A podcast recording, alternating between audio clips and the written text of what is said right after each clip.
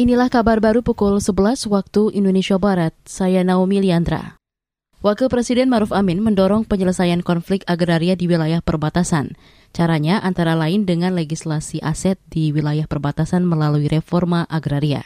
Menurut Maruf, reforma agraria merupakan program strategis nasional yang berperan penting dalam rangka mengurangi ketimpangan penguasaan dan kepemilikan tanah. Secara khusus saya juga ingin menekankan bahwa penataan aset dan akses di wilayah pesisir serta daerah terpencil dan tertinggal membutuhkan komitmen antara lain dengan memberikan kepastian hukum hak atas tanah. Oleh karena itu saya minta penyelesaian persoalan lahan di wilayah-wilayah perbatasan seperti legalisasi aset pada 111 pulau-pulau kecil terluar harus menjadi perhatian kita bersama.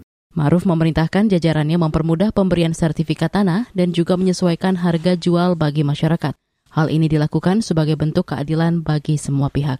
Selain itu, ia juga memerintahkan semua pemangku kepentingan bisa membantu program reforma agraria yang kini tengah dilakukan pemerintah.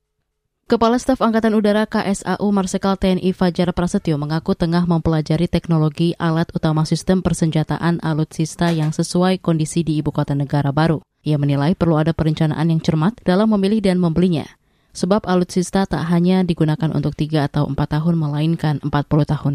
Bagaimana kita membayangkan apa yang akan terjadi di sana? Dari situlah kita harus menarik seperti apa kita menyiapkan, mengantisipasinya. Lalu juga ada bahwa kita ke depan eh, akan memiliki ibu kota negara. Bagaimana TNI Angkatan Udara harus siap melindungi ibu kota negara? Seperti apa dan alusista apa yang kita butuhkan. Kepala Staf Angkatan Udara Fajar Prasetyo menyebut perlu ada analisis tersendiri dalam penambahan alutsista yang dibutuhkan dan SDM yang cakap untuk IKN. Ia menegaskan pembangunan kekuatan udara Indonesia didasarkan pada sejumlah hal, mulai dari dinamika lingkungan strategis, anggaran pemerintah hingga pengamanan ibu kota negara Nusantara.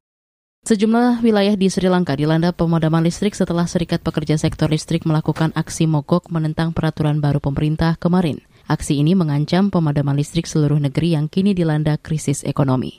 Dilansir dari Reuters, sekitar 900 dari CEB, perusahaan listrik utama Sri Lanka, mogok kerja dan menghentikan operasi di delapan pembangkit listrik tenaga air yang menghasilkan sekitar 1000 megawatt listrik. Kondisi ini memperparah keadaan 22 juta masyarakat Sri Lanka yang sudah menderita akibat krisis ekonomi terparah dalam tujuh dekade terakhir. Sebelumnya, Sri Lanka juga terancam kehabisan bahan bakar minyak, obat-obatan, hingga pangan akibat krisis. Demikian kabar baru KBR, saya Naomi Liandra.